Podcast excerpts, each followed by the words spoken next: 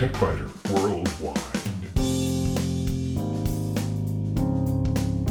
It's the High Tech Podcast in plain English with an hour's worth of news in about 20 minutes. That's because we leave out the commercials, the station breaks, the sports, and most of the jingles.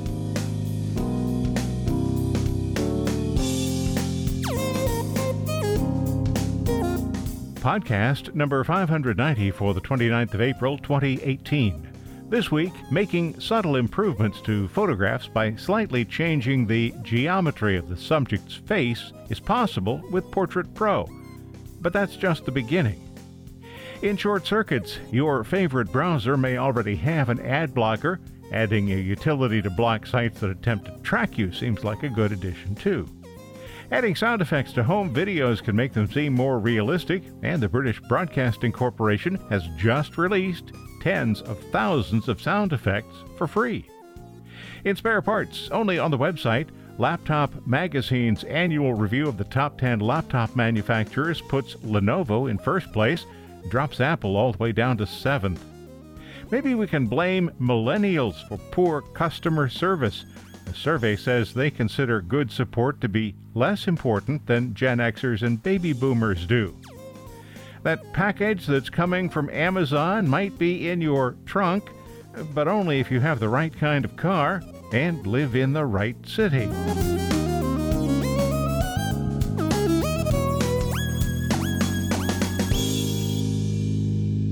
Portrait photography is tricky whether you're a professional or an amateur.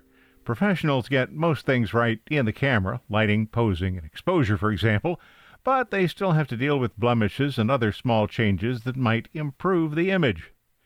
Portrait Pro Studio Max 17 by Anthropics seems like a tool that'll be useful for both amateurs and pros. I first became aware of Anthropics a few years ago when the company released Landscape Pro. The company has several applications that take an unusual approach to photography. Portrait Pro 17 is available in three versions Standard, Studio, and Studio Max. We'll be looking at Studio Max today.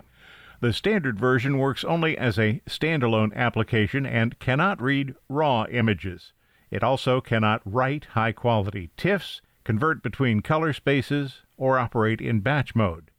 The studio version adds all of the features that are omitted from the standard version except for batch processing. Studio Max adds that. The prices range from $80 for standard to $240 for Studio Max, but there seems to be a semi permanent half price sale. At version 17, the application clearly has been around for a while, but I hadn't noticed it until recently. Released as My Perfect Picture in 2006, it became Portrait Professional at version 4. That was eventually shortened to Portrait Pro. Versions 13 and 14 were skipped, as was version 16.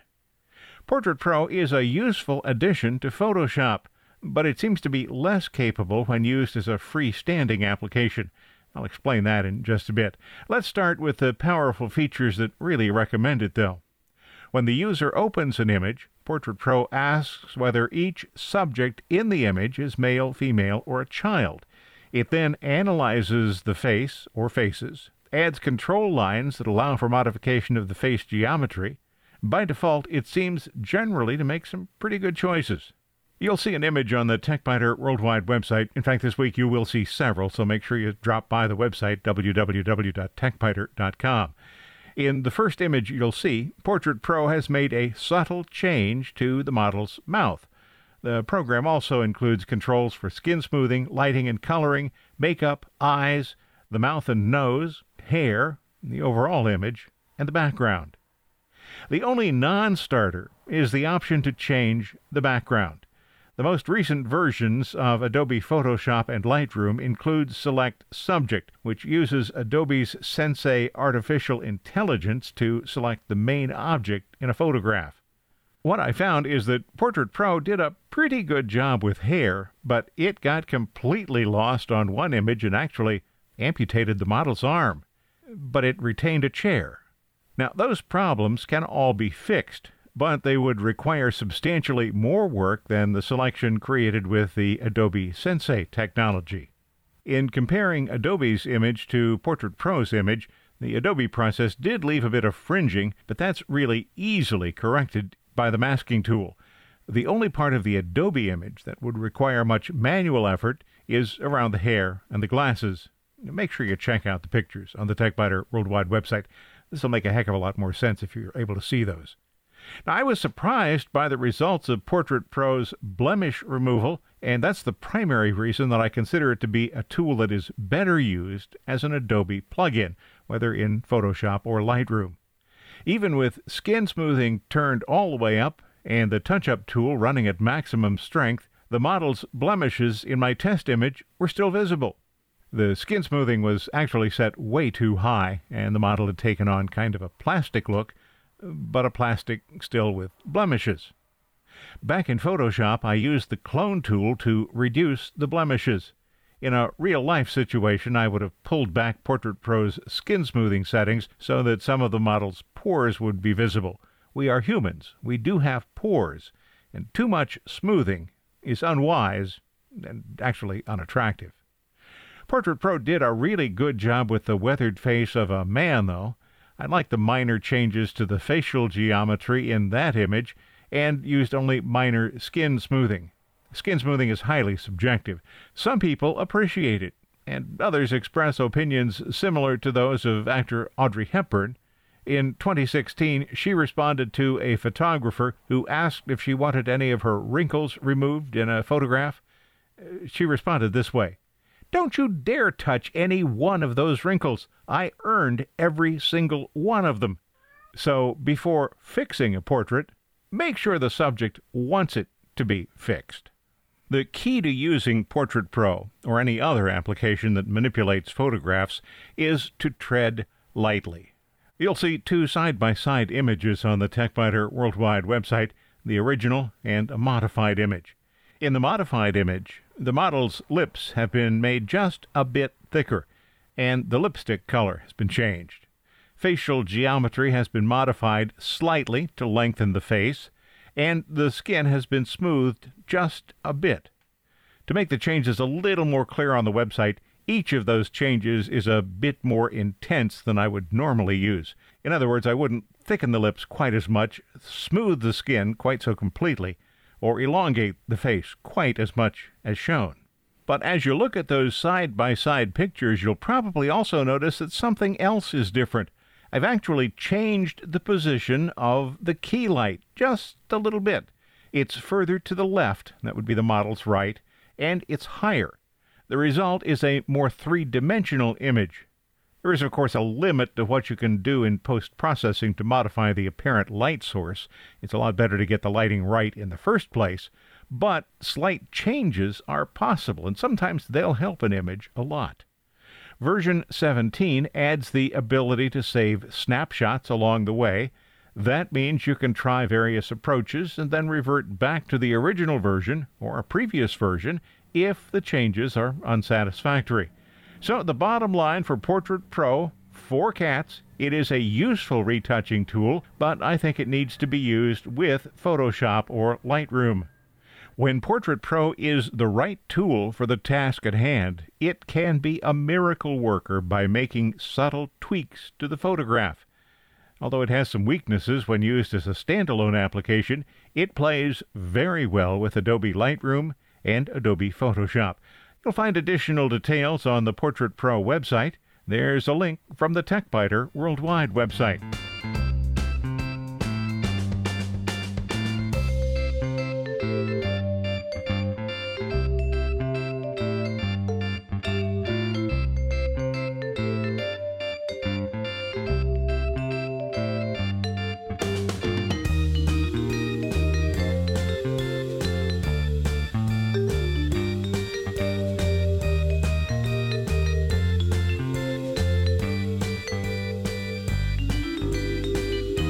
Short circuits, maybe it's time to add one more layer of security to your browser. Many websites connect to other online sources for a variety of reasons. Some might be advertising related, while others may provide content. If you'd like to eliminate some or all of the advertising and tracking links, you probably need two browser add ins. TechByter Worldwide has no tracking links or intentional advertising links, but occasionally advertising links do show up, particularly on the external news items page. Many other sites include a lot of advertising and tracking links. TechByter Worldwide does have links to MailChimp, that's the service that sends the weekly newsletter, to StatCounter, that's a site that lets me know what kinds of browsers visitors use, to Share This, which allows visitors to share information on their social media accounts from my website, and to Google, which provides some of the typefaces that are used on the site. Most people have no objections to those kinds of links, but they may not want advertising links and almost certainly would like to eliminate those tracking links. An application such as AdBlock Plus is available for all significant browsers. It blocks ads, as the name suggests. Some sites do now detect ad blockers, though, and require that you either turn the ad blocker off or pay for access if you want to use the site. Whether AdBlock Plus is enabled or disabled for a site, it does nothing to halt trackers. For that, you need something like Disconnect, which is a free add on for Chrome, Safari, Firefox, Opera, and the Samsung browser on mobile devices. Disconnect private browsing stops major third parties from tracking the web pages you go to. It is pre configured to block the sites most people will want to block, but users can examine its activity on each site and then choose to change the block settings universally for the site or for any blocked or allowed site that's called from the site you're looking at. Disconnect detects any attempt to connect to a site other than the one you are visiting. It then categorizes the requests into several different groups Google, Facebook, Twitter, advertising, analytics, social, and content. By default, all network requests except those in the content category are blocked. To see what's happening, you can display a list view or a view that visualizes the connections for you. You'll find a button on the toolbar that shows the total number of tracking requests on every page. A drop down list divides the tracking requests into each of the categories and then color codes them. Green means the requests are blocked, Gray means they are allowed. You can change these as you wish. The most common tracking sites, Facebook, Google, and Twitter, are shown at the very top of the list. These can be blocked or allowed. Other tracking sites are shown in their categories and may, of course, be blocked or allowed. Check marks mean the tracking site is blocked, and all services except those in the content category will be blocked by default. A visual indicator at the bottom of the list will give you an idea of how much time and bandwidth have been saved. If you want to use Disconnect with an ad blocker, you can, but it is important to install them in the right order. For Firefox, Disconnect must be installed before your ad blocker. For all other browsers, the requirement is exactly reversed. Disconnect must be installed after the ad blocker. I think this is a plugin that's well worth looking into. Use your browser's add on function to find it, or you can visit the Disconnect website and click Get Disconnect. That will automatically direct you to the appropriate location for your browser.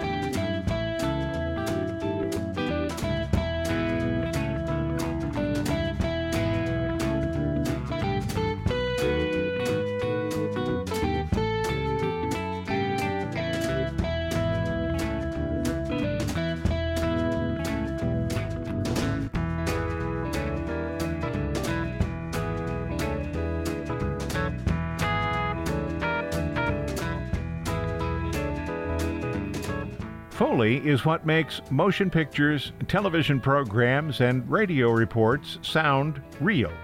Named for Jack Foley, it is the addition of everyday sounds during post production.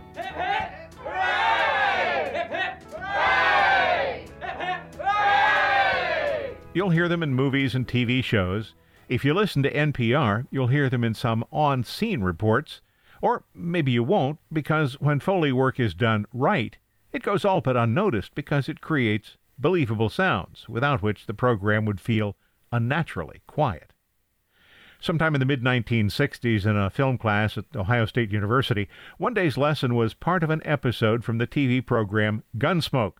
Well, that tells you how long ago that was. It was a fight scene, and we watched it twice. Once with Foley work that had been done well, the one that was actually broadcast on network TV, and another in which the Foley work was, at best, ham handed. One was believable, the other was laughable. Even home video productions can be improved with the right sound effects, so you might want to run out and buy one of the better sound effects libraries available. The BBC Complete Sound Effects Library, $5,000, the BBC Historical Sound Effects Library, $1,200, and the BBC Nature Sound Effects Library, $4,000. Or if you don't have $10,200 lying around, how about free? The BBC has released its full sound effects library for free, but only for personal, educational, or research purposes. More than 16,000 sounds are available under terms of the RemArc license as high quality WAV files. High quality, uncompressed, full fidelity. Need the sound of a guillotine chopping off a head? It's in there. The Foley artist didn't really decapitate anyone, though. It's a cabbage being chopped with a sharp knife. Crinkled cellophane? That sounds a lot like a crackling fire. Galloping horses are usually coconut shells on wood. The license itself actually makes for an amusing read. You'll learn, for example, that you cannot use the sound effects for profit, sell them, use them for evil purposes, or pretend to be the British Broadcasting Corporation. Unfortunately, some of the old sound effects are gone forever because somebody decided that old magnetic tapes should be erased and reused. If you cut together your own videos at home, check out some of the sound effects. There's a link from the TechByter Worldwide website to the BBC and see what they can do for your production. And we're going to make a big production out of spare parts. It's only on the website. That's the only place you'll ever find it. This week, Laptop Magazine's annual review of the top 10 laptop manufacturers puts Lenovo in first place, drops Apple all the way down to seventh. Maybe we can blame millennials for poor customer service. A survey says that they consider good support to be less important than Gen Xers and baby boomers do.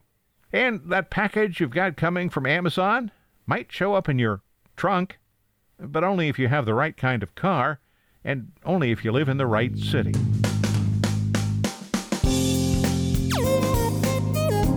Thanks for listening to TechByter Worldwide, the podcast with an hour's worth of technology news in about 20 minutes. I'm Bill Blinn. Be sure to check out the website www.techbyter.com. And if you like, send me an email from there. See you next week.